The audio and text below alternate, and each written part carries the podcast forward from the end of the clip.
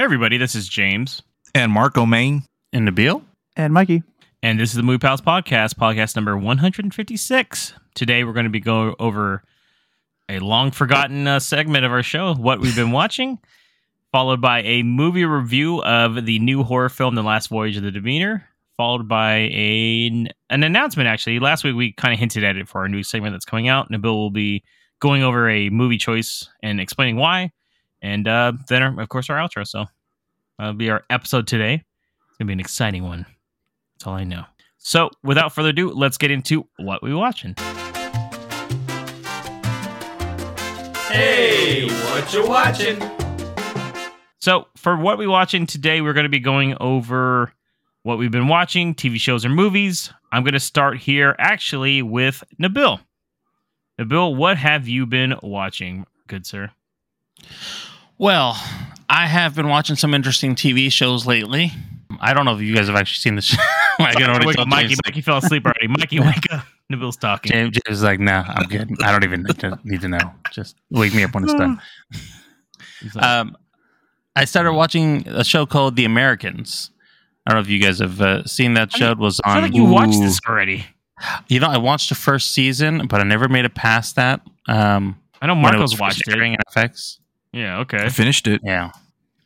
We're on season four right now. And so this is about essentially sleeper KGB agents in America that in the early 80s during the Cold War that are committing covert spy acts within the country to get ahead in the Cold War. And it's it's a it's a really good kind of spy thriller. There's a lot of covert action in there. It's it's a good family dynamic thing they set up over there with the with the parents. Uh, it's both it stars Keri Russell and uh, Matthew Rhys, and they are basically trying to be American parents while also, you know, serving their their the homeland, the motherland, Mother Russia. So you know, that's my terrible accent that I tried to put together. I don't. I, yeah, I was like, yeah, I don't know what the fuck that was, but okay. I need you to Um, stop. There are six seasons of it, and um, it's it's currently on Hulu. But I will say it's one of those shows where they it's they early on when like FX and AMC were having such good like high end television for cable. You know, like HBO quality shows they started showing over there.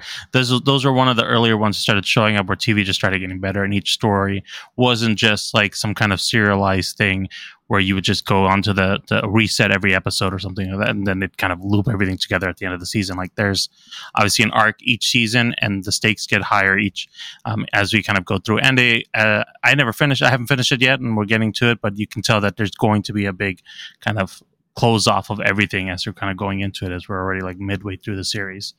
So, I, Marco, you said you had seen it. I mean, is there anything on from your perspective of the, the thoughts on the show?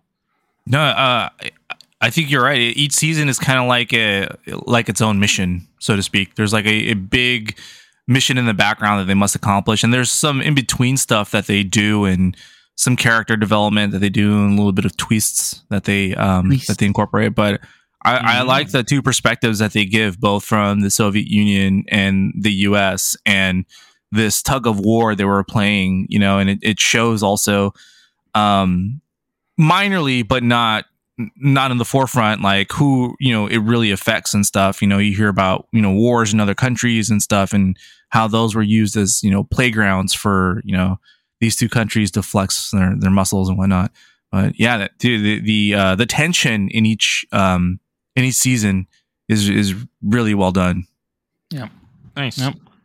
And if I remember Um, correctly, the uh like the the makeup work, like they they do a pretty good job, like un- going undercover and doing crazy stuff. Like you can almost Yeah. like not tell it's them in some of the episodes or some of the uh, masks they have. definitely some good wig works and prosthetics that they put on over there to kind of cover themselves. And it's kind of interesting to see, like in every episode, when they do show them staking out or working on a new source or something, the different looks that they come off of. You know, some of them look better than others sometimes, um, but Mhm. it's it's very interesting. Like we saw an episode today where one of the characters, Matthew Rhys's character, had like a full on beard that I just didn't expect, and it took me a second to realize who that was. I was like, oh wait, that's him, because we were thinking it was some random person they were just showing as the mark or something. So it does kind of throw you off guard too when you see it sometimes as you as uh, you kind of continue on. mm-hmm.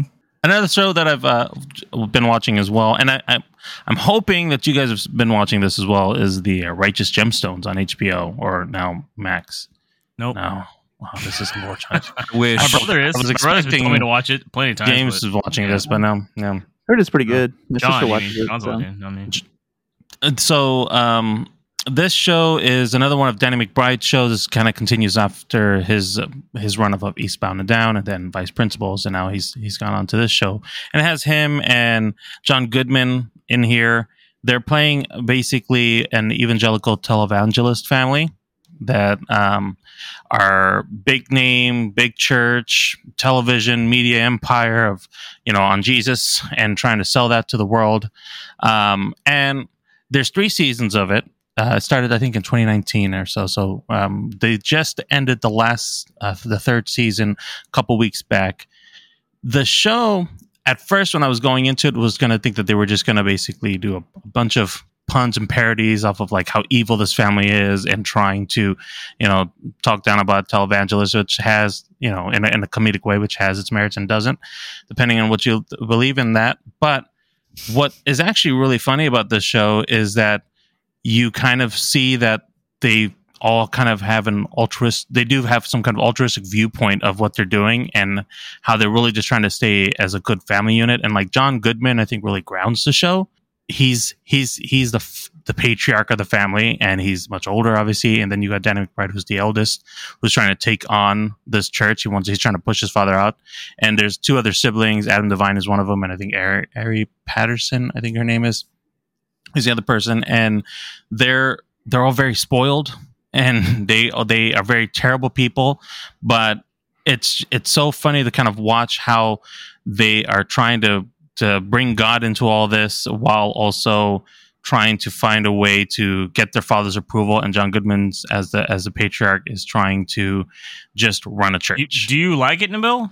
yeah, I think it's I think it's hilarious. The, especially the first season, James. I think if you watch the first season, you'll kind of get hooked on it because there's a good, um, there's kind of a good crime plot twisting that happens Add that it- add it- gets him into to problems. The pile, Nabil. There's no way I'm watching this fucking show. I'm gonna tell you, be 100 percent honest. There's no fucking way I'm watching this show.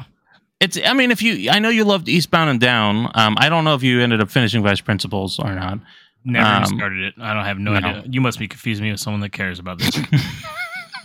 so would think you it was me that was recommend watching this it, or to someone not like me? Apparently, no. I I haven't even seen that fucking chess show on Netflix, though, guys. That's been on my list since fucking COVID. So Oh yeah. you can add this to whatever fucking. I mean, I'm trying to watch Samurai Jack right now, bro. Came out in the 90s. Trying So- Pri- priorities, man. Priorities. Yeah. I, Yeah. I mean, not to mention The Bear, Ted Lasso, every goddamn show you've told Oh, me about to definitely watch. finish Ted Lasso. Watch- Uh, Yeah, The it's bill- I believe that was a show on HBO. You guys told me to watch too, and that's a mini series for fuck's sake. I haven't even watched that. N- N- Bill, I, I just finished a show, so I'm like I'm I'm thinking of picking adding one to my list. I think I think it's between this one and Crazy son of a bitch. So it might be this one. We'll see. I've heard I've This heard nothing think- about good things though. All joking aside, Nabil, my brother Yeah. like Yeah. loves this show. I know it's very adult too, but apparently, so It is. It's easy to jump into. They're twenty, what, twenty-two minutes or something like that. So Well, very short. good. Hmm. So they're not like an hour. Yeah. The Oh, seasons just are like sh- Eastbound and. Down. Then was like only twenty minute episodes or thirty minute ones, maybe. You're right. And honestly, like there's there's actually character growth in it. You know, Danny McBride, I think, has just gotten better with each one of his shows um, to really like build out, flesh out these characters where you don't just Yeah. see them as somebody who you're making uh, they're making fun of somebody, but there's actually a point to us watching this. So um, from that standpoint, I think that's what keeps it engaging. And the each season's kind of story arc is just some random thing that you don't expect is going to happen. You kind of want to see how it plays out. So Really? um, Okay. I, I recommend watching it if you guys are into the kind of satirical comedy comedy and it isn't you know it's more it's less about the church aspect of it more about the family unit and the family that's running the church so that's Yeah. what makes it interesting As soon as I'm done with Sandman and Blind Spotting and Primal and Fubar, I will I will try to remember this We'll get there. recommendation. Hmm. But uh, I am so behind on TV shows, guys. It's insane. So, like, dude, I feel bad. Like, I, it, I'm probably missing like Succession too. Like, I heard fantastic stuff, and now I'm like, great show great series probably never gonna watch it. I'll be 100 percent on. Like I'll just be like, yeah, I've heard of it. Just like The Wire or The Sopranos. I'm like, yeah, I've heard of it. I mean, I just It'll be there eventually. God, hopefully, You've never seen on The Wire? Yeah, Nope. watch The Wire, Nope. dude. To definitely put that up your list. yeah. If I ever go to prison or something, then I'll I'll catch up on all this stuff, guys. Watch the There old you go. DVDs from the prison library. So No, if you go to prison, you might as well watch Oz. So No, another another show, another show I haven't seen. So just just keep it on HBO. That's the only subscription you need to keep, apparently. yeah, basically, cool. But that's what I've been watching, James. Yeah. No, those are solid though. I know those take up time too, and glad you like both of them though. It's not like you're forcing yourself to you're not forcing yourself to walk your or watch your way through it. Basically, is what I'm trying to say. So There's been some, you know, obviously there's a lot of television out there, like you said, you've got a laundry list of them. Yeah. But um, it's it is good when you can find something that you're able to sit through and actually enjoy and not watch for the sake of watching. So I think it's been a while for me, truthfully, since I found something like that. That's why you know I'll get to it eventually uh, for something. I, I I haven't watched a show in a while where it's it's grabbed me. So thanks, Nibble. Appreciate that, Marco. Let's get to you here, our usual MC of this uh this thing. What have you been watching, good sir? I just recently finished Star Trek: Sta- Strange New Worlds on Paramount Plus. Nice. It's the second season, and it's going in strong with some really good uh, reviews. This show takes place uh, about five to ten years before the Captain Kirk era, and I, I've talked Yeah. about it before on Yeah. On the pod. So see, so I'm not going to go all the way into it. Go go listen to a few episodes behind, and you'll know. Like but basically, ago. this this we were watching the voyages of the Enterprise, uh, led by Christopher Pike, the original or one of the original captains of the USS Enterprise, played by Anson Mount. And um, of course, it features a few other legacy characters like Spock and Uhura. And it's really just like the early years of uh, some of the original crew of the Enterprise. And you get to see some connections between uh, this and the original series and even some of the other properties, kind of making it a whole extended, you know, universe. And they they've done that this in the past with some of the other shows like Next Generation, Deep Space Nine, etc. So they're sort of continuing um, this trope because this does take place in what they call the Prime timeline, which is the main timeline that takes place all the movies, the original TV show, and all the shows I just mentioned. Is this something that you can jump into without like watching any other Star Trek? You think? Yes, they make it very hmm. easy for you to jump into this and not watch anything before. The good thing about this is since it's a prequel, you, everything else takes place after the show. So you don't need to know anything. These are all kind of like the early beginnings of these characters. They're going to be even a little bit different than their original interpretation. And apparently you'll be able to see some evolution in their character if you continue to see some of the other shows that take place in, in later times. But if if you're a huge sci-fi fan, um, this is for you. If you're a huge Star Trek fan, like I am, this is for you. It's well directed, uh, well acted. Um, I think that uh, Anson Mount does an incredible job as Christopher Pike. He's he's got a lot of range. Uh, Ethan Peck, who plays Spock, um, really, I, I think in the first season he struggled, and in this season he kind of has more of a hold of the character. Some of the other characters that are in there, there's way, there's way too many. It's a whole fucking crew. Th- they all do a great job at you know ex- it- creating bonds and making you care for these characters. Um, they they do what has been done in previous shows where it's not always the main crew that's the focus. They they give uh, stories for some of the supporting characters, and you get to know more of their backstories and kind of care for them too. So that way, whenever though, there's any, like it though.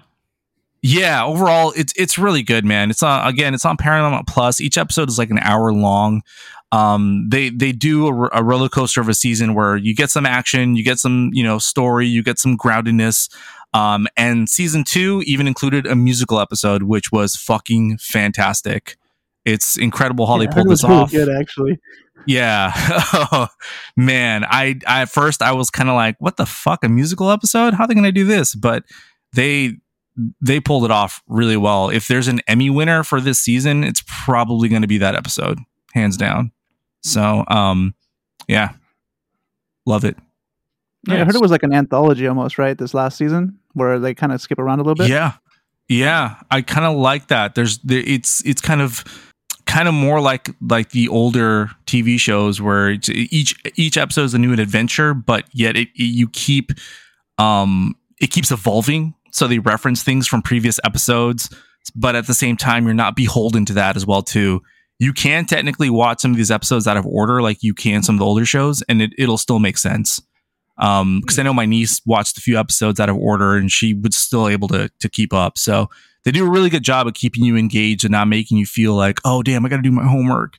So um, it, it keeps you kind of like glued to the show that way.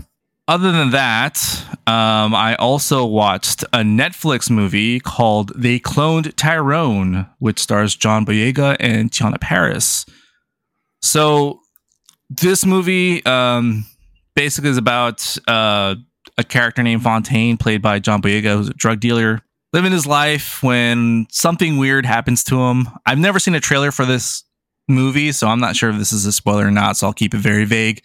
Something happens, and um, he eventually finds out that he's been cloned, and he grabs, you know, one of his uh, main dealers, played by Jamie Foxx, called Slick Charles, who's also a pimp, uh, as well as one of his, you know, main squeezes, Yo Yo, played by Teyonah Parris, and they all start to investigate, you know, just what the heck is going on and unravel this huge mystery and conspiracy going around in their town, and you know, try to, you know, try to resolve it. Um, overall, it was fucking very entertaining. I I I've heard- really enjoyed this movie. about it.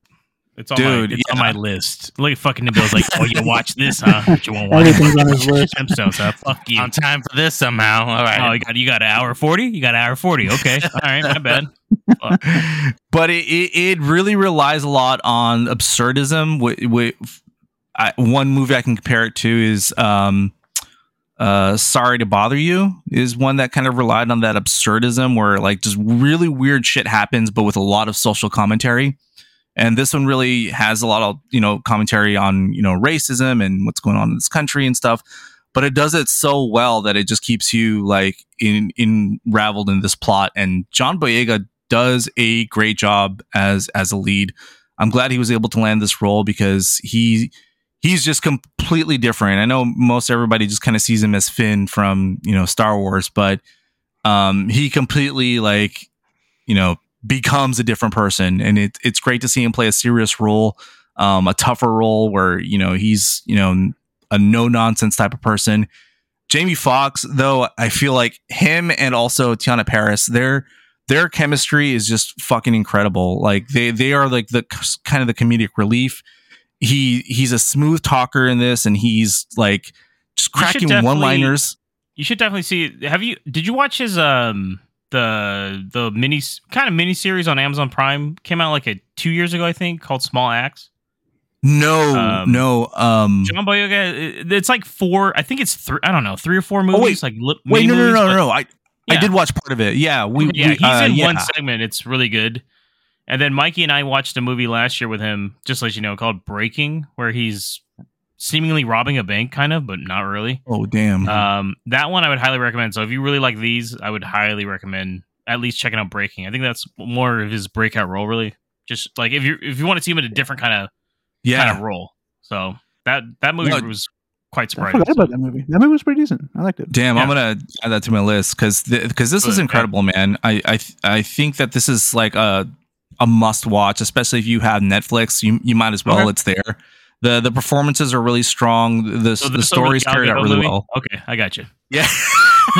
Okay, no hardest no for me. Uh, and it, and it's different, man. It's different and original, and I, and I, I really appreciate it. I, I watched a little Q and A with the with the director. Uh, it's a little quick six minute video, and it just made me enjoy it that much more. So uh, definitely check it out on on Netflix if you're looking for something different, engaging, and entertaining to watch. Cool. Um, la- the last thing I'm going to mention on here because I think a couple of us might might uh hop in on this one, but I went on Max, uh, previously known as HBO Max, which I continue to call it, and watched the little classic movie called Hustle and Flow. Mm, damn, Man, recommended that to you? Steven Uh, Wills. Oh, you got time for hustle and flow, but not righteous gemstones. Okay, it's on the same fucking network, but okay, that's cool. Fuck me, I guess. B- B- BDJ here recommended this one to me uh, after watching it himself, and man, what a what a incredible movie! Uh, I if you can't haven't believe seen you've it, never seen it. By the way, no, it, it's been recommended to me a lot. Like my brother had seen it, and he's like, "Dude, you got to watch Hustle and Flow." He'd been recommending it since it came out in 05. eighteen years. Nice, Yeah, eighteen years, huh? it's that's yeah, cool. ti- time flies. I know. People but have come I and like become adults in the time that fucking Marco was like, I think I'll check it out now. I've still never seen basically oh man dude it, it's an, an entire meme has been created because of this movie but you know it, it basically stars terrence howard as dj who's uh, a pimp wow two movies with pimps god what's wrong I with me? see you went for a theme here today. It's fine. he was Yeah. keeping it on, on the same page. you know like and it. technically captain pike is kind of a pimp too in his own way so yeah definitely have a theme today but he's you know living his life and in in you know doing dirty deeds and uh wanting to change his life and uh rediscovers his love for for music and wanting to become a rap artist you know so he goes on this adventure and uh pretty much involves you know his his main squeeze Nola played by Taryn Manning um and an old friend named Key played by Anthony Anderson who I never knew he was in this movie. So um along with the help of Shelby played by DJ Qualls uh they decide to form a rap ensemble and start recording some tracks and see if it's a hit or not um overall man this this movie was great uh it, it's again again one of those fucking life affirming movies where if it is ever something you've ever wanted to do or, or pursue, you can really relate to this. Um, it, it it does a good job at kind of painting a picture of like, you know, how how hard it can be sometimes to really pursue your dream. You know, especially if you're stuck in a situation you don't want to be in, because you know, for one, he is not really a successful pimp. You know, he's he, he's always struggling to get people to you know to I guess you know uh, you know make deals with The him. lady's out for a date. Yeah, guess? Is that- exactly. Was that what trying to say, Uh, Marco? trying to be respectful here. you know, he's he's you know he's trying to you know pimp out the girls that you know he's he's got under his wing, so to speak. a lot of babies are involved. Yeah. and uh and, and so you know you, you're. I mean, not not to say you know I know what it's like to be a pimp, but I, I know what it's like to be in a you know working condition where you you really don't want to be in it, of and you want to pursue something here. else. yeah, I don't, I don't So- know where this is going. So I think it, it really does encompass me a little feeling. it really does encompass that feeling, but I, I don't know if you felt the same way, James, about yeah, the movie. no. First off, I, I was I, I I worked my way through like the Paramount Presents lines. I've talked about it before. This is like the last one in the list for now, uh, and I hadn't seen this since it came out probably in 2005. So this is one of those movies where just rewatching it, I just realized I re, realized how good it was again, especially at an older age now. I'm Yeah. like, oh wow, like I saw this when I was like 17, you know, which is or 16 or 17, which is crazy. Now I'm like 34 watching it, and it, like it hits a little differently, you know.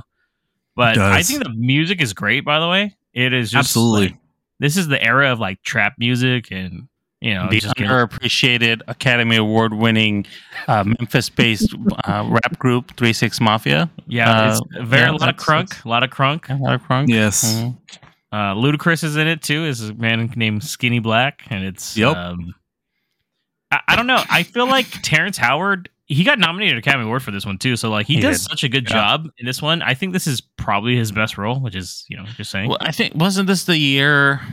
Was it this year or that he ended up playing in Iron Man? No, Like, it was the year after. it was the year or after. two years years after, that helped get him into to the role. I'm assuming because there are yeah. there is some dialogue in this movie that's just sound. It, it feels really realistic, like the Yeah. way that he talks to. As much as it's funny of how he talks because he has he's he apparently I don't know if you read into this, but he stayed out and like lived in a brothel for like a month or something too, and like Jesus interviewed Christ. pimps and like escorts and all this stuff just to kind of get it down. Like he did a lot of like groundwork Research? for this stuff, Wow. and it shows. I think to tell you the truth. So Yeah, it's it's Um, very very convincing, man. Uh, he's yeah. he he really immerses himself in the character. I agree. I would say though, if you've never seen it, it is currently streaming on Max. This is definitely a movie not to miss. So Listen to the soundtrack; it'll change Well, the soundtrack is fire too. There's a there's a couple songs from Al Kapone by the way in this thing, which I haven't said those words in, since probably 2005 or six. Like I don't know if that guy's even alive anymore. But man, they are some fucking slappers, man. Just let you know. Yeah. so. and the and man, it's interesting to see the process of them creating music and stuff. And again, if Oh, you've ever dude, been, I love. There's a few scenes I like dare say iconic. Like there's the way they pull them off. I'm like, yeah, this kind of. I mean, I get the flow. Oh shit. I was like, then I pointed at me, me. So yeah, yeah, great movie. So Oh, Mikey, you should go see Absolutely. it. Go watch the goddamn thing. So Yeah, I'll must watch watch. Please, Mikey, it. please do. I want to hear you talk about it next time. So I Yeah. have Put on a fucking grill on, do rag. I'm like, shit, Mikey. Memes in It's just Mike. It's just Mike now. yeah, but yeah, that's all I've been watching. Awesome. Thanks, Marco. Nice little plethora of pimp movies. Uh, what about you, Mikey? What have you been watching? Uh, you know, I haven't actually been watching uh too much. I'm going to be pretty short on my side here, but I've been playing a lot of All video games, right? So, uh, so I haven't really had time, but I did watch uh one series uh on Peacock, uh, Twisted Metal. It's their new Oh, show nice. based on the video Okay. game. Oh, Yeah. Uh, and actually, I, I didn't even know it came out. There's been like no buzz about this show at all, but I actually, it's it's really good. I mean, it's, I want to based on the video say game. they had some buzz on it earlier, but then I don't know. I saw a lot of reviews on it, so I didn't even know it was out in Peacock because I thought it was going to be on Netflix. So I'm glad you told me where it was because I was like, I was just waiting for it to drop. damn. No wonder it was like, Bill's I don't see it blindly next to searching. Righteous Gemstones on Max. Where the fuck is it? There's only two places you got to go, guys. But yeah, I mean, it doesn't really follow the video game uh, too much. Like, I mean, the video I game. mean, does the video game have a plot? Yeah, that's what I'm saying. It really doesn't have a plot. Yeah, so very this this one actually has like it follows John Doe. It's a guy that forgot who he was. It's Anthony Mackie, uh, and he meets someone called Quiet, uh, Stephanie Beatriz from I know her from Brooklyn Nine Nine. Yeah. Uh, Yeah. and they are kind of just like going through doing a run. He's called a milkman. Uh, and he does deliveries between uh, Okay. between That's cities. Marco's like, nickname, it's the too. apocalypse. Different reasons.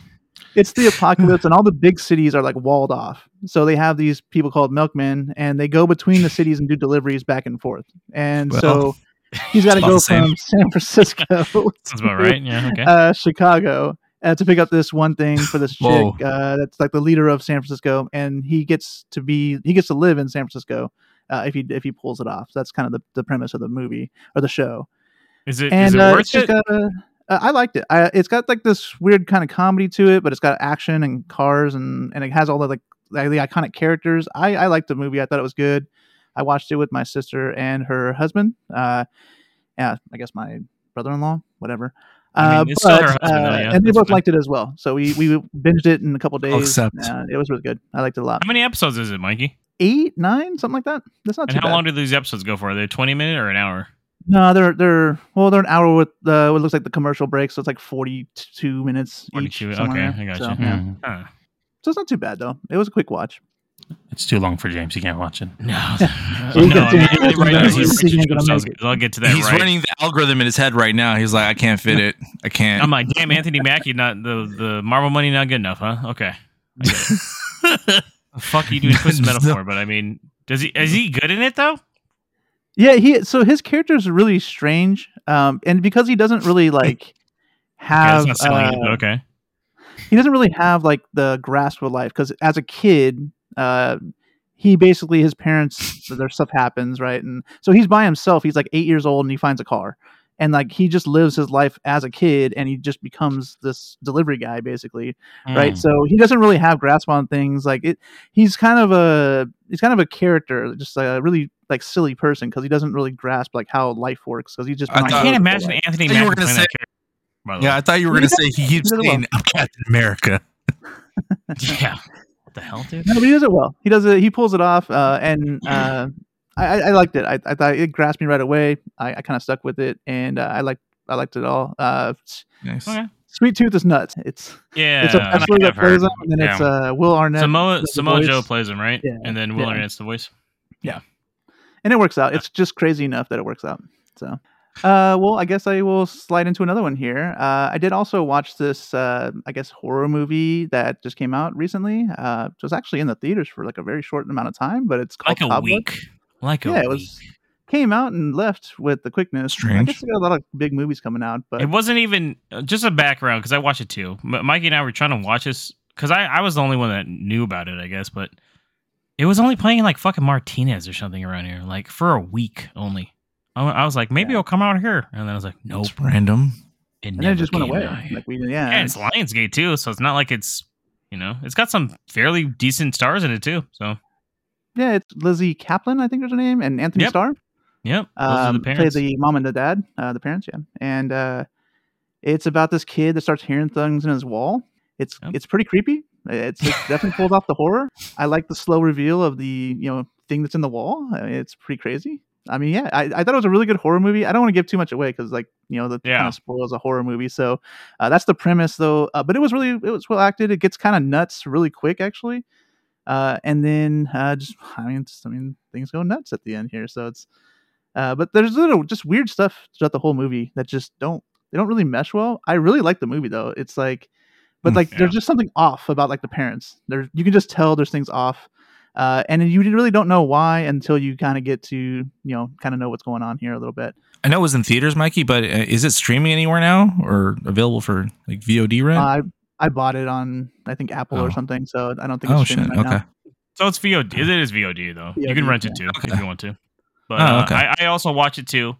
I actually told Mikey to go see this movie because I was like, "You go, you go see it now."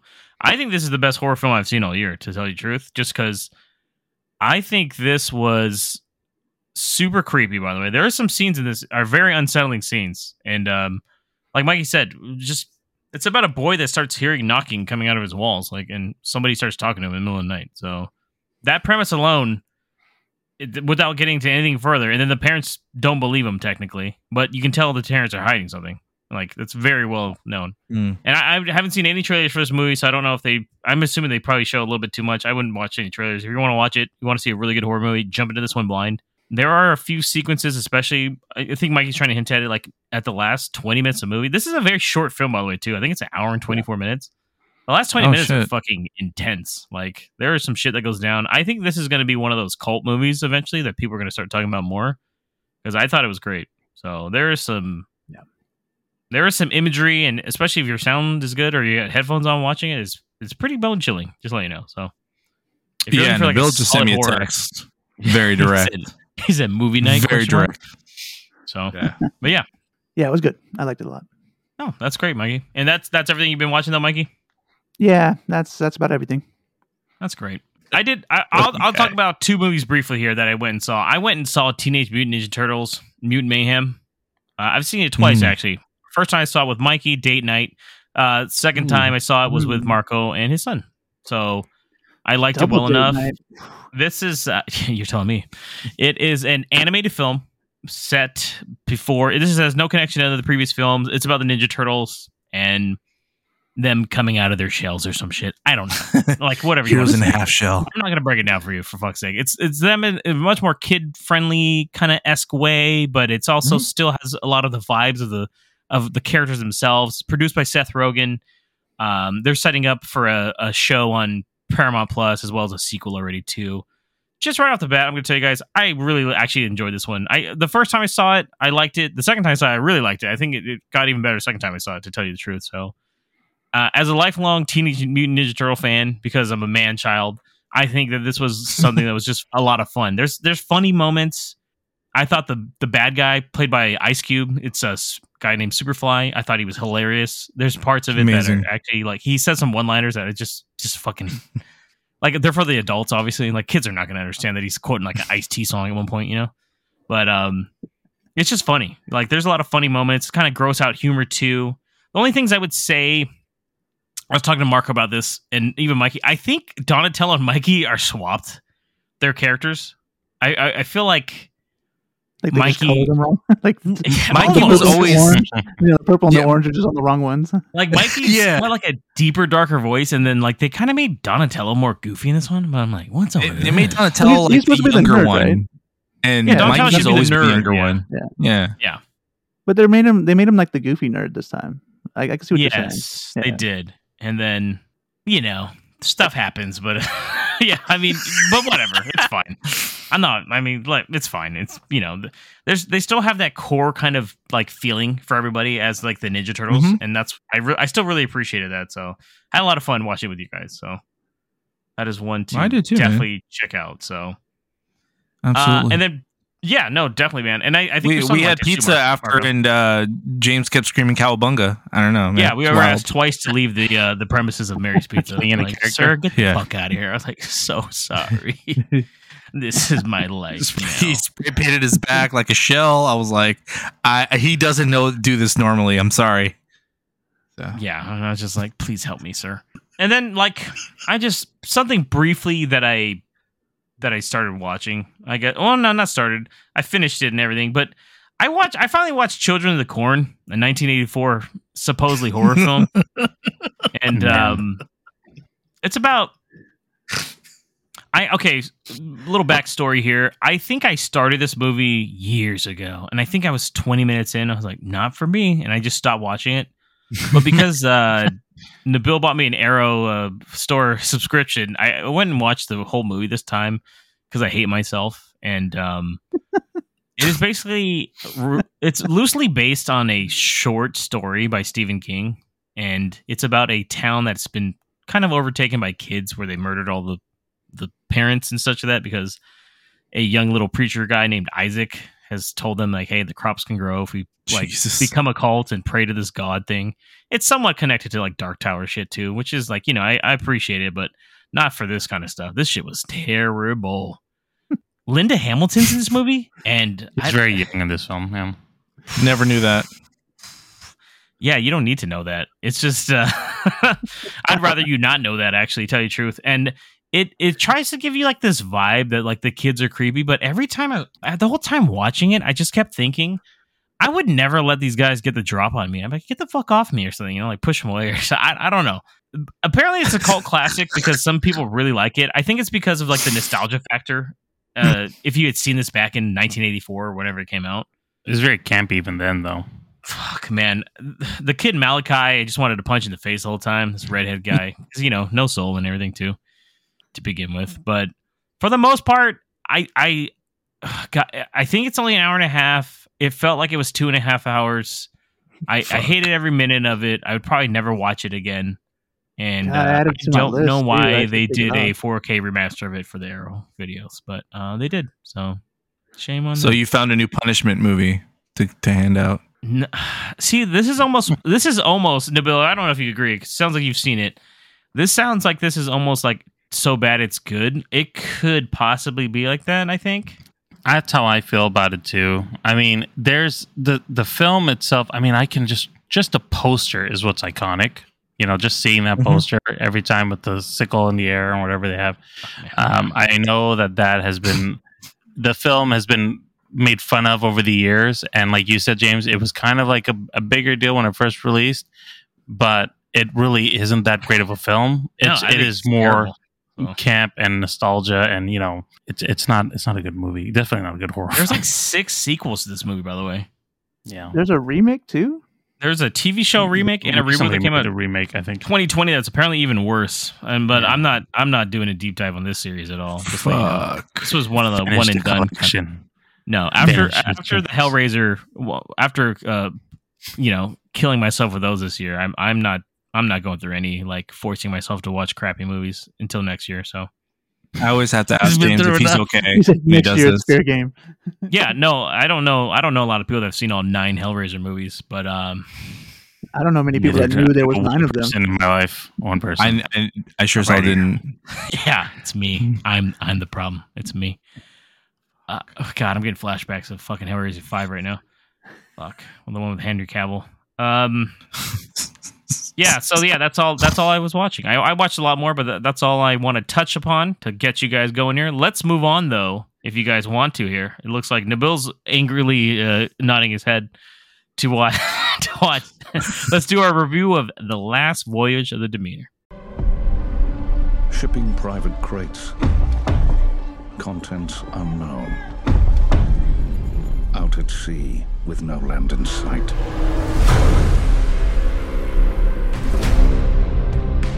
This here is Clemens. He's a doctor. You dress like a learned man. University of Cambridge. I know my way around the boat. Our charter has agreed to pay a bonus for timely arrival in London. Let me show you the ship. This here is Huckleberry.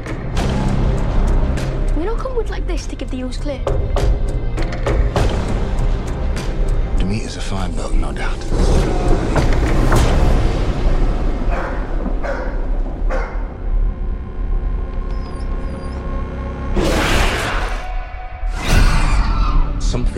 The animals. all the livestock. This looks like a bite. Search the ship everywhere. Evil is on board. Powerful evil.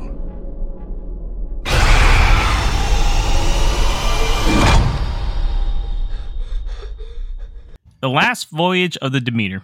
This is sitting at a 48% on Rotten Tomatoes, and the IMDb description is a crew sailing from Carpathia to England find that they are carrying very dangerous cargo.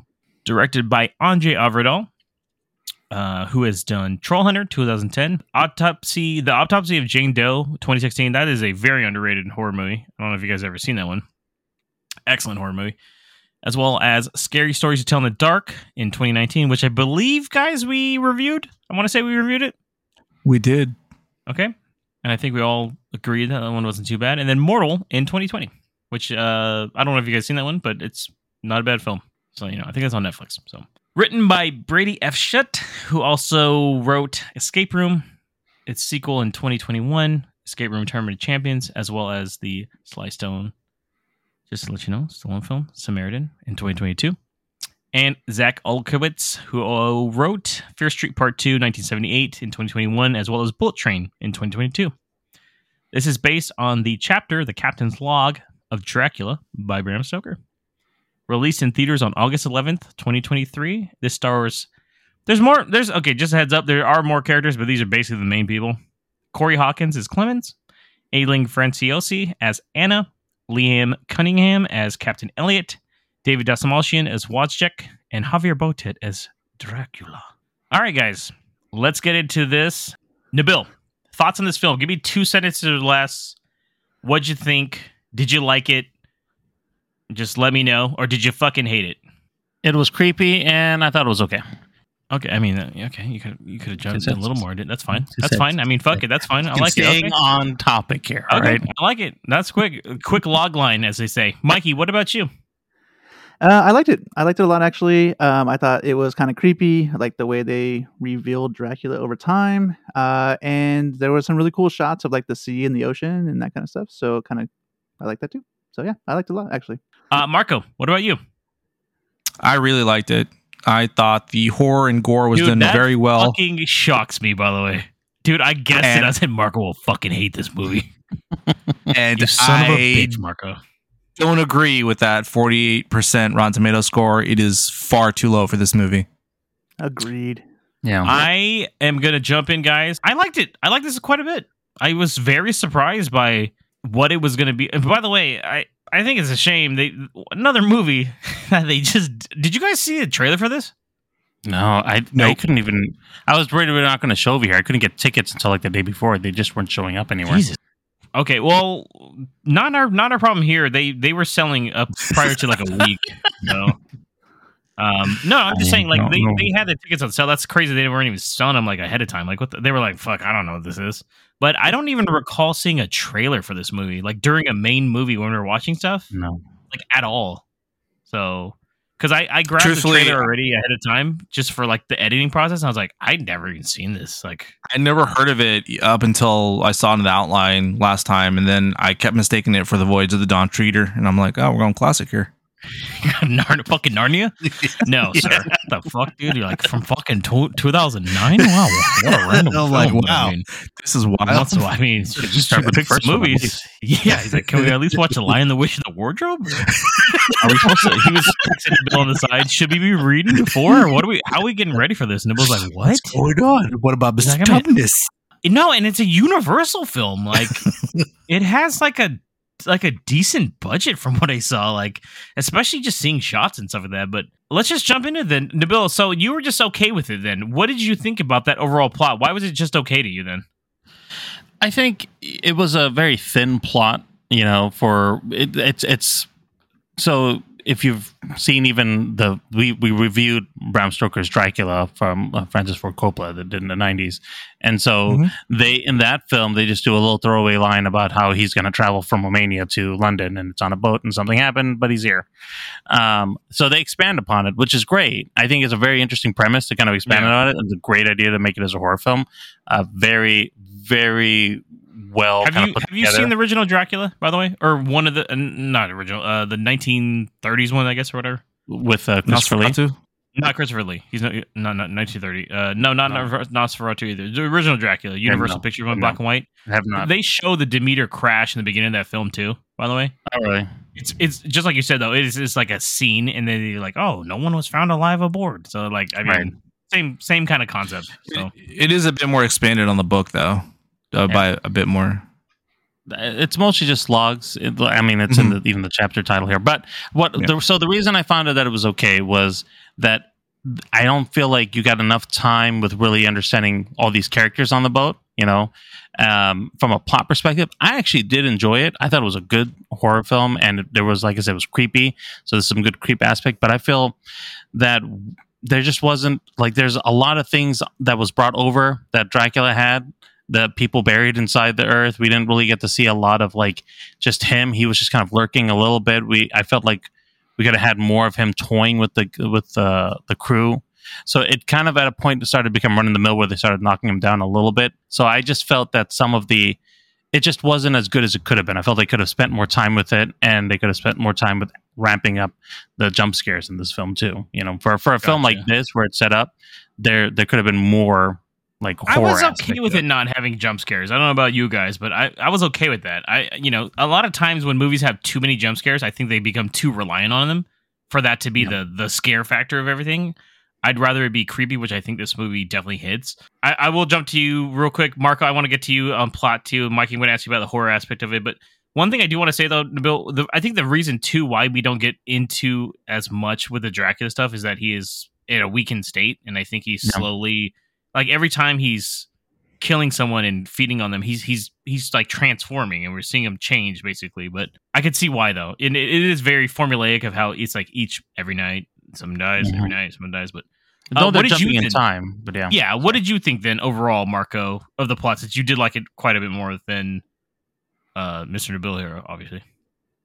I, it worked for me. I, I think I, I agree with what you said, James, that Dracula was more in a weakened state. And they even have a throwaway line later in the movie where it says that he's been basically um, rationing his food and stuff because it's a, what, like a two week or more trip, basically? I think it's almost So- like a month, isn't it?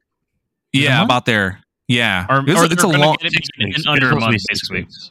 Yeah. Yeah. it was a long ass trip, and the crew there wasn't a lot of crew and stuff, and one was a little boy, so can't really feed off of you know a lot of blood off of that. So, uh, a- Said and that very a- strangely, but yes.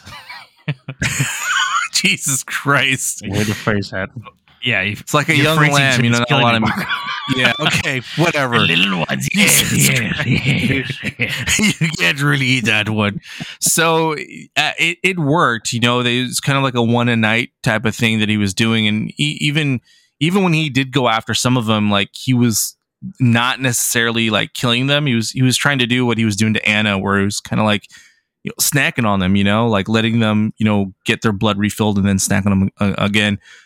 Yeah. I, I like the crew dynamics. Really, I, th- I think we got enough. I, th- I think because of the length of the movie, I think it's a perfect length. It's like a li- right under two hours. I, th- I, th- though, yeah, a little bit, like 15 minutes more probably could have helped expand the, the crew a little bit more.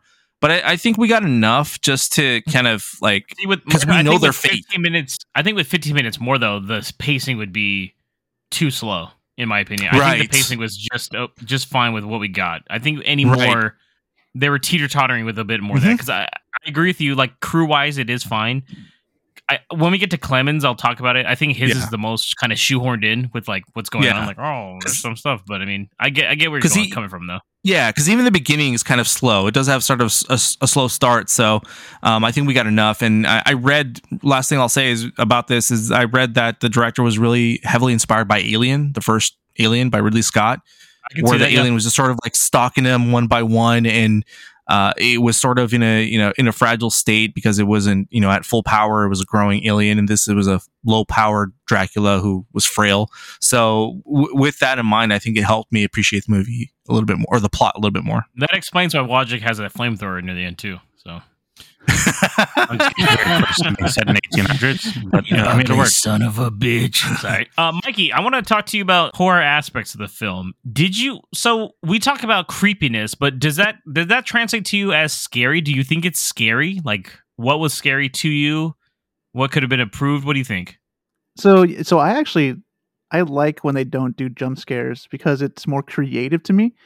Plus, I So jumped like too. they too used a lot of lighting in this movie um, because it's it's all at nighttime, right? Because Dracula doesn't come out during the day, so it's in like, the rain too. By the way, have to yeah a lot of the rain and stuff like too. So they use a lot of the lighting and a lot of the like atmosphere to kind of create like shadows and uh just like outlines of like how he looks. So you don't really get like a full picture of dracula until later in the movie.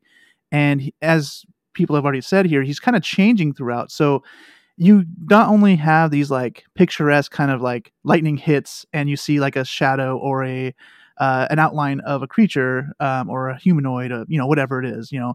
Uh, but then the next say, time you see him, it's a little different outline. It's a little different Mm-hmm. picture that you got.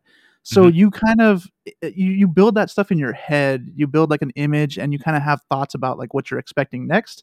And you could be Mhm. right or you could be wrong, and it's like building like over time. And I think I personally like that better than jump scares. I do like jump scares as well because it's like a really shock on you and it kind of builds you up to the next thing. But like this is a slow build and it worked with the pacing of the movie. So you guys talked about pacing and stuff. The movie was kind of slow, but there was It is. enough stuff to kind of keep you going. Um, it because of the low, like the low amount of like jump scares and such. They had to kind of keep it like atmospheric and like, uh, you know, just that whole that's the whole atmospheric and um, and just like slow build of like the creepiness. And I and I think that works for me. Uh, Uh, and for horror, for me, that works okay for me. What what what say you, Deville, about against that? Then was it was it not scary enough for you? Then did you want it like more horrific? You know, I kept. I think what it is is that I knew that this was going to be a Dracula film, so I would have liked. I wasn't expecting the you know the man with the cane and the top hat to be walking around, but I wanted some of the the the charisma of Dracula because I'm thinking of the Francis Ford Coppola film. You know that Right, yeah, much He- different, much different. yeah, it's a different thing. Yeah. So I was thinking that maybe he'd lure some of these people in, try to try to coerce them to for him to be able to feed on. Or from the jump scare perspective, because we're going in with the the monster on the ship, that there were scenes where they'd go below deck and they're looking for him, right? Or even like you guys said, the, the night scenes, if the rain, like there were quiet moments, and I would have liked for them to linger on it, like give me a chance to really be scared that he's there, because I, it was creepy, and I, you know, I, I did have some, you know, obviously there was some dread and some some horror in there, but I just felt that we didn't get a chance, or the film didn't make me feel like we were sitting long enough with it to really be like terrified that this thing is about to attack them, and that's why I say like it was okay because there's plenty of films, um, li- like uh, what's what's that film, Forty Days and Forty Nights, where there's something out there. And you're waiting for something to come after you, but you're not sure what it is yeah, you know, kind of sense. And that's what I'm expecting from here. But I feel like we could have gotten just a little bit more time to sit with that fear of the unknown and then having it then um, all of a sudden just strike. I just, I, I didn't feel it as impactful. And that's why I was like, maybe they should have leaned a little bit more with those jump scares because of that. Because I wanted it to, to really like, I feel like I, it really should have made me jump out of my seat every time he'd pop up. I, I I hear you there. That's just a yeah different take on it, I guess. But that's what they went Yeah. with. They went with more uh, kind of animalistic kind of Mm-hmm. view of Dracula, and I I I, I personally like that a lot actually because we we haven't seen a lot of this, and I think you know obviously it's very heavily um, influenced by like the look of no- Nosferatu and stuff like that. I think as well. Yeah. just the way that he looks. Period. Let's get into the the the characters and Marco Clemens, played by Corey Hawkins, who for me personally, I just remember him from Kong Skull Island and playing Dr. Dre in you know the NWA movie. Yeah. But um, I like him personally. But what did you think of him as a character? And I wanted to ask you personally, like just with his background of like because of his skin color, he brings it up. Did you feel like that? For me, that was a little shoehorned in near the end, just because of like, hey, I had to prove myself. And I, I think that's where I kind of agree with Nabil on like, hey, that maybe, and maybe you too. Like, I feel like that maybe could have been expanded a bit more. But uh, what did you think overall about Clemens? I liked him as a character. Uh, I thought that he, you know, helped keep the the audience. He's sort of like the eyes and ears of the audience. Like he has no experience with this crew. Uh, it's just it's his first time on you know on this type of voyage, and he's he's just as lost as as the audience too. You know, as far as like you know what this what this trip is going to entail. Yeah. So with that, like he he like I I empathize with him a lot. I I do think that the the social commentary on on his you know on his race was like wasn't handled as good. They do they do sprinkle little things here and there, like people are looking at him different and treating him different, and um, there there is you know one racial slur that's said to him as well too, but it it doesn't really you know, there's nothing that shows that he's been struggling with this his whole life even though like i mean d- with the times it's it's a given you know that Yeah. it would be but yeah, yeah. if they were going that route for the sake of storytelling then it it, it should have been like sort of around him the whole time you know and eh, when it i, I not trying to be insensitive here or, or anything obviously but when it comes to like a a freaking vampire going after you, you it's not going to care who you are. It's going to kill you. You know what i mean? So if if they would have found another way to Yeah, incorporate it in there you know it, it in a way i kind of agree with you was shoe, shoehorned it in there. But also they had to explain well you know he's you know he, he's a, a black man in the 18th 19th century and he's a doctor. Like what the fuck? You know so i understand why they had to mention it um but uh, that aside I, I felt like as a character like he's he's very uh compassionate you know he gets along with the uh the captain's son a lot and forms sort of a bond with him he's Yeah, actually definitely. the only character he really kind of bonds with aside from maybe the captain who sort of respects him at times I would So, say him and um, Anna get along pretty well too. That too, yeah, because she becomes his patient. Yeah. So, um, yeah, he's you know he's not likable. a super strong character, but he's he's likable. You you want to root for this guy, and I felt like the movie did a good job with that. Can I ask Marco because of what you're saying over here? So, do you think like because this is how I felt about it that Clemens not being in the film would have been fine. I would have been happy with Captain Elliot and his son. And like, do you think that Clemens being in the film help make a difference or drive something forward? Do you think he would have been fine without him? I just comment for me. I think he's necessary. Like Marco said, he is like the audience eyes and ears. Like he's the new Mhm. guy because everyone else would just always be on board. Like it'd just be okay, just toss the chick over, right? Okay, cool. It's, it's also it's also a cheat. Yeah, uh, piggybacking onto that, it is also a cheat to kind of reduce some of the the character bonding from the others because you're you're kind of seeing these guys from the point of view of this guy. You know, like you feel bad that some of them are getting yeeted, but at the same time, it's like I I don't really know you. You know, it's my first time here, so I felt it kind of helped with that. Mikey, real quick, jumping into Captain Elliot and his grandson Toby, played by Woody Norman. What did you think about Captain Elliot, who is uh I don't know, but once again, Liam Cunningham, I think he's a great actor. Most people probably know him just from Game of Thrones. What about you, Mikey? What'd you think about those characters? Well, I mean, we kind of touched on the kid a little bit. Like, he kind of bonds with uh, Clemens a little bit, and he kind of is like And the only person he kind of gets, right? And the dog Yeah. and stuff. But it's also like the kid. It's, it's, it's kind of like a he has like responsibilities on the boat. He wants to be a crewmate a little bit, right? Yeah. So he has like these animals, and then he kind of gets they, you know, the stuff happens. And and once again, actually, I have to bring this up. He is showing Clemens around and in a way explaining to the audience why certain things happen. Like, hey, you knocked because of this, and I was like, because if not, Right. once again, we'd be like, why the fuck are they knocking? What's What he doing? Yeah, does that, he's like, it travels. I'm like, okay, this is a this is a way to show us, like, okay, this is the our intro into this kind of stuff, right? So, yeah, And it also, Marcus. I mean, that that kind of scene here uh, kind of plays to like Clemens as well because he said he was on a boat already, so he already knew all this stuff. He's just allowing the kid. yeah, because his his father, right? around, right? His Yeah. father had Mhm. been a, a guy on a boat too. Yeah, So it kind of, I mean, that kind of builds his like he's willing to like just go through stuff that he already knows, just to like kind of build a relationship for someone that's willing to give him a chance. I think the the kid is really the only one that gave him a chance, uh, Mhm. other than the uh, the first mate.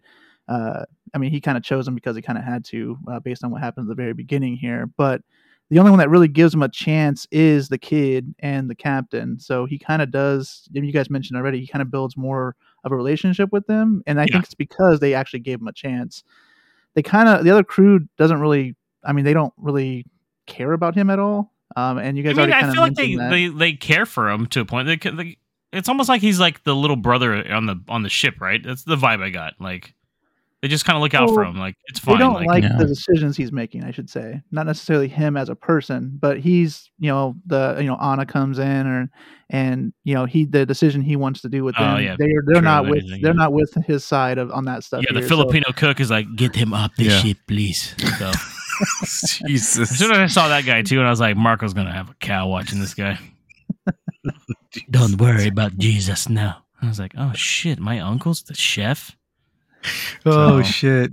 They, they they they also they don't respect Clemens's like Yeah. expertise either. Like you're a doctor, you're not useful. You know, I'm just like a doctor Yeah, not what do we useful at need you sea, bro. You should- Yeah. Yeah, he grabs his Like hands, they- Wojcik, and he's like, which it, expl- exactly which explains also why dracula has sort of an advantage and is able to pick them off too because he every time he he try every time clemens tries like analyze you know what's going on and try to come up with a plan they're like no no no you know your your opinion doesn't matter blah blah blah blah so i, I think it Yeah. that also helps with the plot definitely. I want to jump into David Dastmalchian's character, First Mate Wojcik. I really like him, by the way.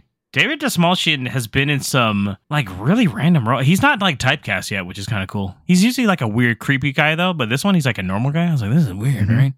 polka dot man. somewhat. I mean, he, Polka Dot Man. He's in like the Dark Knight movies. Uh, he was in the, Mhm. um, he was in another horror film this year, right? Oh yeah, fucking Boogeyman. Remember that shit, Mikey? Fucking terrible movie. Damn. um, and he's an oppenheimer He is too. Yeah, shit. Him and uh him and his homies, right? Everybody, everybody. Mm-hmm. Chris Marlon likes in that movie. But I, I feel thought he was everybody's great, kind by of the weird way. in this movie, though. Like you said, A little bit, like, the creepy. Like pretty much the whole crew is a little bit creepy, right? Yeah, I mean, they're all they're all just little they're just they're just bro they're just bros hanging on a ship. It's cool. I get It's it. It's a long time on there. yeah, it's fine. Things happen. Shirts come off. You know. I liked him though. I don't know, uh, Nabil. If did you what did you think about Wojcik? Like, did you actually like this character? Is he somebody? That's why I go back to saying like like for me, by the way. Clemens not being on there would have been fine. I would have been fine spending time with the captain, fighting, with yeah. the first mate, you know, with They would have tossed Anna off the boat though. You, Nabil would have been like, "Good." She didn't. What did she had? She wasn't really doing anything. Okay, then let's Really? jump. Let's jump to. Anna then. Between all four of you, just chime in when you want to on Anna. What did you guys think? Anna, was Anna the most probably the character that we didn't really need? More likely.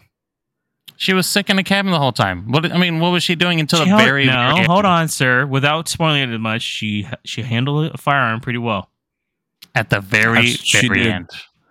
she And didn't have she one at the is- beginning Once again, she is actually the character that kind of tells the crew who Dracula is. Because without it, we would know, but the crew wouldn't know. So I was like, That would have been What's fine. That would have made for a better horror film for me. oh, But okay. you want- also, um, doesn't she kind of like she plays the role of like I don't know, kind of like the twist, right? There's like not really a twist in this movie, but she's the closest Although, thing could to being a twist, right? You know what I almost my thought of though, guys, real quick? If they didn't include that little excerpt in the beginning, you could probably show this movie to somebody, and if they didn't know that this was a Dracula movie, The that reveal could would be be a at the very twist end. near that end. Like, oh wait, what the hell? That because you would just think it's like a creature on a boat. Like, let's say you Mm-hmm. didn't know anything about the Demeter or anything, because really they don't really outside of that that little beginning part, they don't really tell you. That's why. Right. So they, I almost feel like they shouldn't have included that. But then once again, I mean, we already knew. Yeah, but- it was a universal thing, though. They're like, we we need people to know this. Oh yeah, they're like, film. we own the rights to Yeah. the Dracula shit. We're gonna definitely fucking. They're like, no one We saw need people to come to this no one's seen movie. this either. So,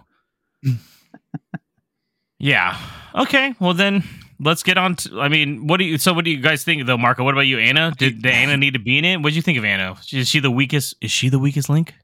Man, I get. You know what? I, I kind of give this one to Nabil. Technically, yeah, because even the twist that Mikey's talking about, it would it could even be like an on-screen twist where it's like, oh snap! I know what you're talking about, Mikey. I don't want to give it away right now, but it's not really that big of a spoiler. But whatever. But I, yeah, you could technically take her out of the movie, but it is also really cool to see her fucking use that gun. So It I'm shows okay some with- with empowerment. Like she's fighting back because she's been getting fed on, which is gross, by the way, if you think about it. Like, Yeah. it, it's yeah, it's sort of a modern take from previous you know Dracula movies where you know the damsel in distress, you know, she's never able to fight back against her tormentor. In this, in this case, she was until she freaking uh, until he started doing the transfusion. I thought it was just one of his like again going back to the the Francis Ford Coppola film that she was just one of you know the the lures over there trying to. Oh, keep really? her the whole time? Well, that's no, what, that's I, what I, I was knew saying though. was. Like you know, it's like she. That's what I was saying. It could have been a twist, right? Because you're not sure if she's actually on Dracula's side or the crew's Right. side, right? Right. You're not sure the whole time, think- and, and But you know, but, but, but from thing. her story, that's when I, I realized like okay, she's not on his side. Obviously, 'cause Right, she's like well, I have to give the exposition hates dump it, for right? her life story. No. you know? But, but it's almost like she told the story to make sure they were on her side, yeah, right?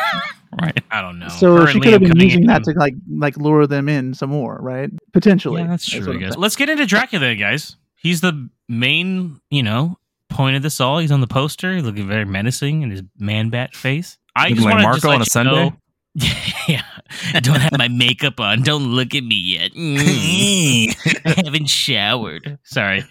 Um, what overall? I love the design of the Dracula character in this one. I think that's a standout. I think that that also just comes off of like the director before. There's a lot of very. Don't get me wrong. There's CG in this movie, but there are practical effects used and there's makeup used for this as well, and I think that makes a difference. In uh, scary mo- stories to tell in the dark, there's a lot of practical effects that were used, and I think that especially for that I always think of that strange creature in the red hall. That's fucking weird. I forgot the like he eats someone or some shit. Like that was like a real suit. Like, Oh, and it just shit. shows you like they put a lot. He, it seems like he puts a lot more time into making sure that they get certain scenes down correctly with the right look. Jumping to you, Mikey. What did you think of the uh, practical effects with Dracula, or what did you think of Dracula's look overall? N- not getting into the ending part, okay, just on the ship overall. What did you think? Yeah, I, I mean, I like the I like the way they what they do it. Um, I kind of mentioned it when I was going over some of the the horror aspects.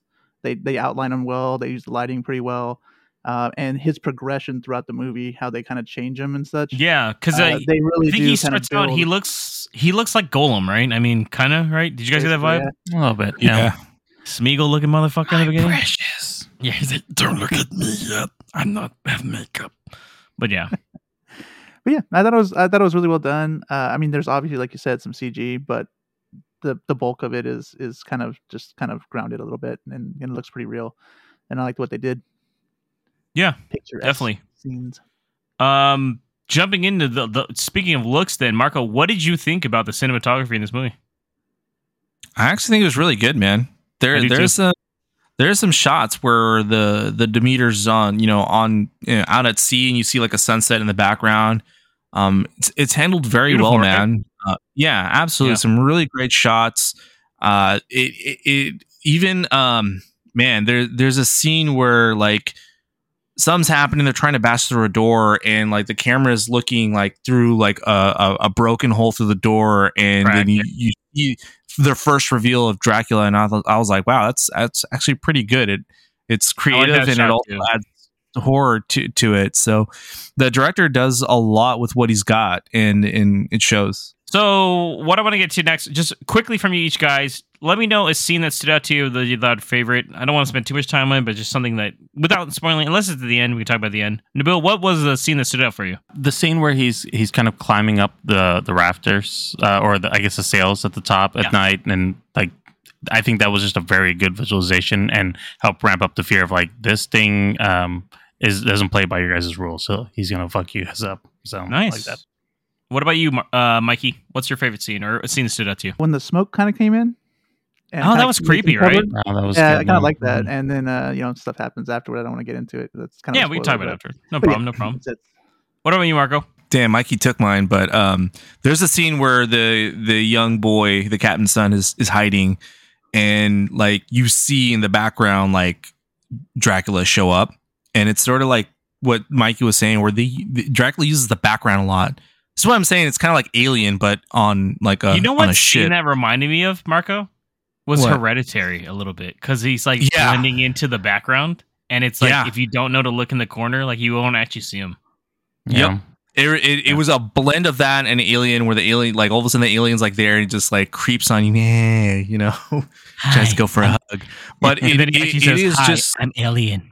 So yeah. Yeah, it, it's legit scary, and uh, the the kid actor sells it. You know, I'm harsh on kid actors, but he's actually he did a pretty good job during that scene. So that was quite a standout. I was legit creeped out. So The scene for me that stood out was when the two there's two se- times it happens. One of the crewmates is tied to the mast of the ship, and when the sun hits him, he catches on fire. I thought that was actually really well done because it's like yeah, really creepy. And that guy's uh, I got I got to bring this up. The gore in this film, it's pretty gory. By the way, there there are scenes where people's necks are getting ripped apart or Yeah. heads bashed in, Well and you done. see the Good skulls They don't caving in. back.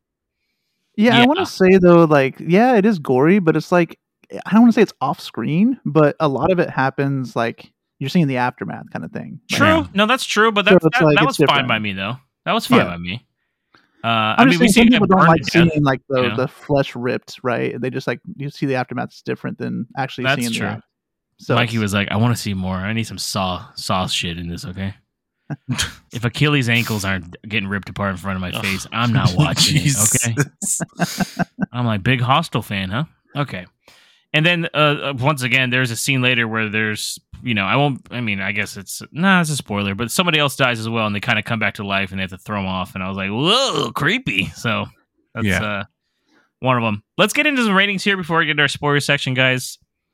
Uh, I'll start with you, Nabil, since you were the one that didn't like it the least amount compared to all of us. What would you uh, rate it, and would you still actually recommend it overall to horror fans, or who would you do it to? Yeah, so I I- I did like it, so I gave it a three and a half uh, stars. Damn, So. I- I You made it enjoyed sound like you were giving it two. No, I think it was Right? no, I think it was a solid horror film. Um, and I do recommend it. I just feel four out of five. I feel like there could have Well, been a lot more done for it, um, and they could have maybe done a little bit more to, to really We'll lean talk in. about with the we'll history. talk about that though, Nabil. We'll talk about that in Right. the spoiler section. Okay, uh, Marco, what about you? Uh, this movie deserves three and a half stars. It's really good, worth a watch. Highly recommended to both horror and just regular film fans. Go go watch this movie, please. Go see it. Thought that'd be a little higher for you since you hyped it up a lot more, Marco. The same rating as Nabil, but fuck it. Okay, what about you, Mikey? Uh, I give it four stars. I liked it a lot. We, I mean, talked about it. I like, I like this type of horror that kind of builds. So it just really worked for me. I would definitely recommend it if you like horror movies to check it out. Yeah, no, I give it four stars as well. I don't. It's not perfect, but I think it's a great horror film, and I think it's a shame that it's uh it's absolutely tanking at the box office, which is not a Um, Not a like shock. zero marketing budget apparently. Yeah, so I Um, can only imagine the ten people that listen to this episode. Thank you for listening and, and having some interest in the uh, last Voyage of the Demeter. I love uh, I love reviewing movies that are coming like third or fourth place within the first week. So, you know, we're just keeping up the trend. Fuck it, let's just rock and roll, right? There you go. Let's jump into our spoiler section, though, guys. So if you have not seen the movie, which is uh, a majority of America at this point, just come back. You know, when you see this on Netflix or VOD or well, Universal, right? So it'll be on Peacock probably, I think. So uh, come on back six months from now. Or maybe no, let's face it, forty days from now, it'll be out by October probably. So we hope Halloween was cool. That's all I'm gonna say. So we hope Halloween 23 was cool. But uh, yeah, let's jump into the section.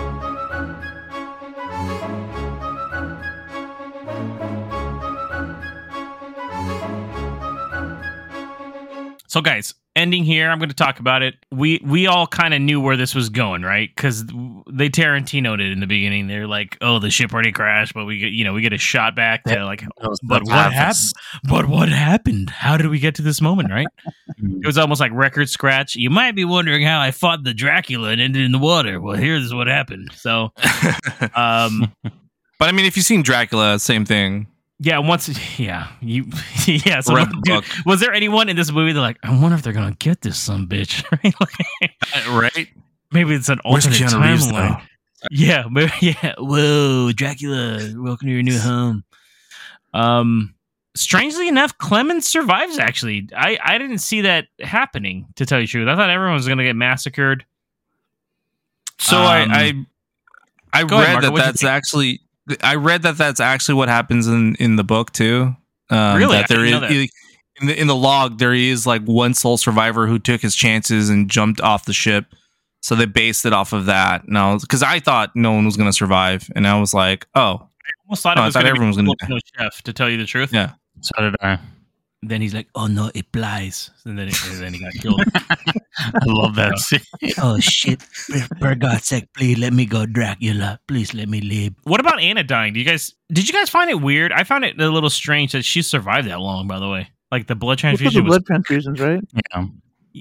I didn't think that was gonna work, but apparently. Neither did I. Neither did I. Wasn't she in the sunlight before? Like I thought there was a scene before. She was, where but it was wearing away. I think was the fact. Like that's Mhm. why Yeah. he tells her, like, "Oh, we can in do a a transfusion in the middle of the ocean." I was like, "Yeah, right, Sherlock." I'm like, "Yeah, that ain't gonna happen." hmm Yeah, you'll both in die. mouth.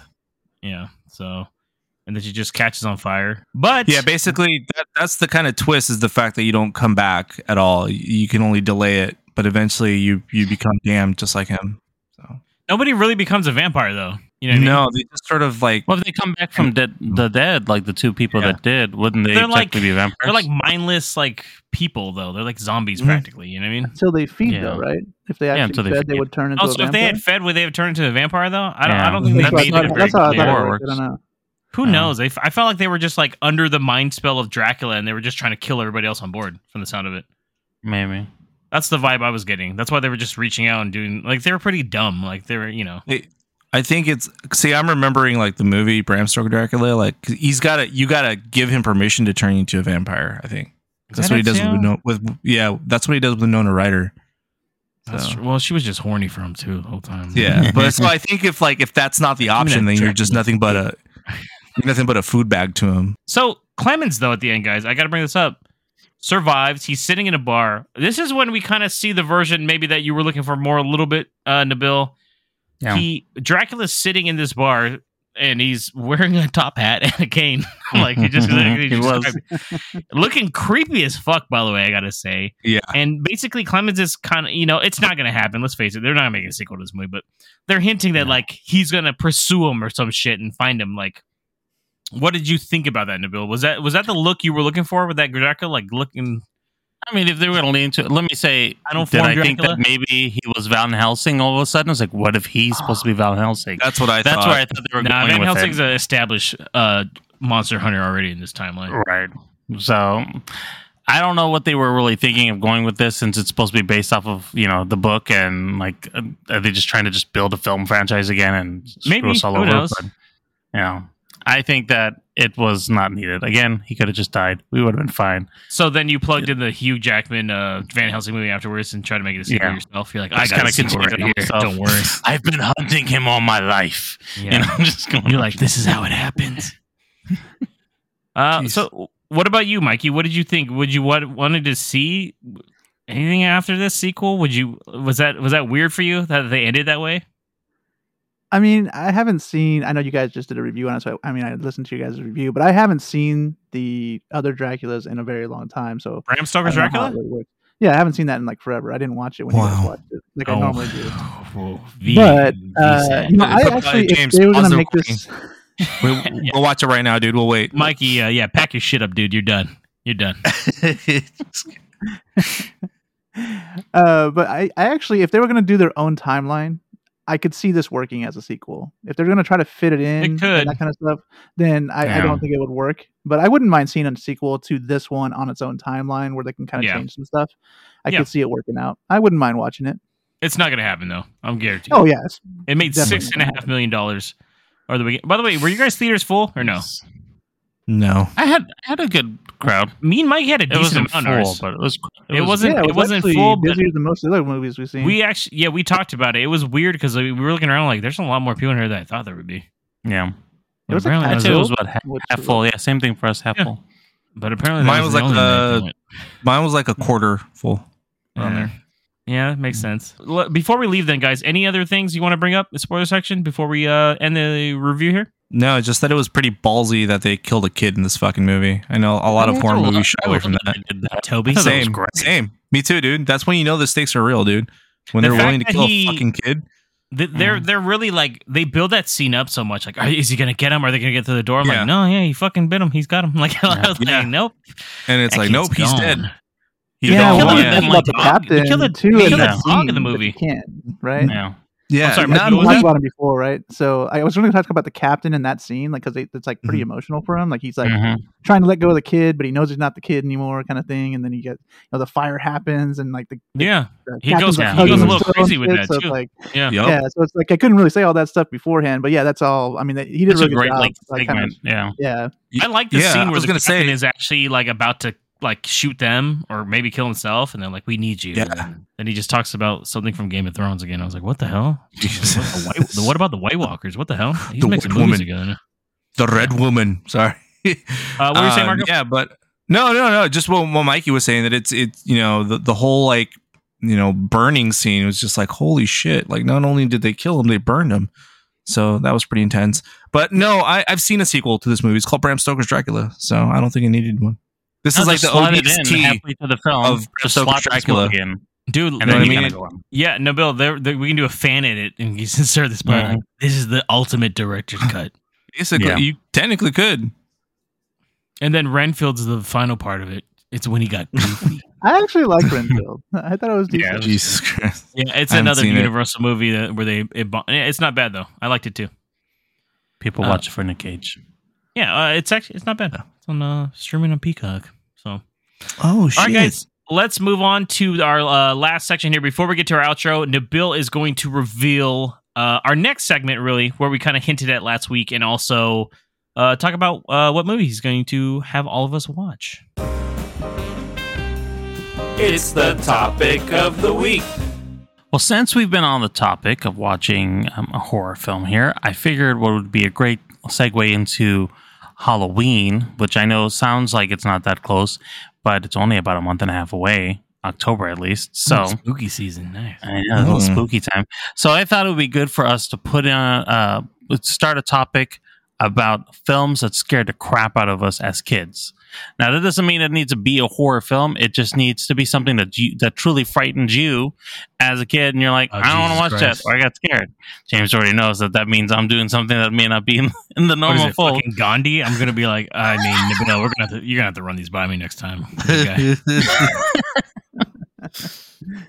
So, so with that, I'm I- like James said, I'll be going up first with the with the film. This movie was the first film that I saw in theaters at that same time. Uh, I also ran out of the film because I was way too young, um, scared and crying. I think it was about nine when I saw this film. Short circuit. I was about nine when I saw this film, or um, so it's been uh, or maybe eight, and so it it was it's just some very gruesome scenes. The film we're gonna watch is Starship Troopers. Oh wow, okay. Yeah. And if you guys have, I, I'm- I don't know how long it's been since you've seen the film. Um, it is it is a sci-fi kind of horror film, but it's there's the the scenes where they're fighting the bugs in this movie are just so, it's so graphic, it's so violent and so brutal. And seeing it as a child in the theaters, it's not the atmosphere you want to see it for the first time as a young kid. You know? I, I'm Nice. excited. I actually like this movie a lot, Nabil. So good choice. Okay, that's great. Our next week, by the way, will be Marco making announcements. So Marco have a movie by then as well. We will be reviewing Starship Troopers first, then, and then jumping into our main review as well. That's the end of the podcast. We want to thank everybody for listening here. Marco, let them know how they can reach us. Listen and follow us on your favorite podcast service. Trust us, we're on all of them. For a quick link to all our socials, visit linktree slash movie pals pod. That's L-I-N-K-T-R dot E-E slash movie pals pod. Thank you. Make sure to smash that subscribe button so you never miss an episode or a voyage. And then, of course, make sure to also stay tuned for our next episode, episode number 157, where, of course, we will be reviewing Starship Troopers and a full review of the new movie, Gran Turismo. Thank you, Nabil. Until next time, this is James. And Marco Main. Nabil? And Mikey. Have a great one.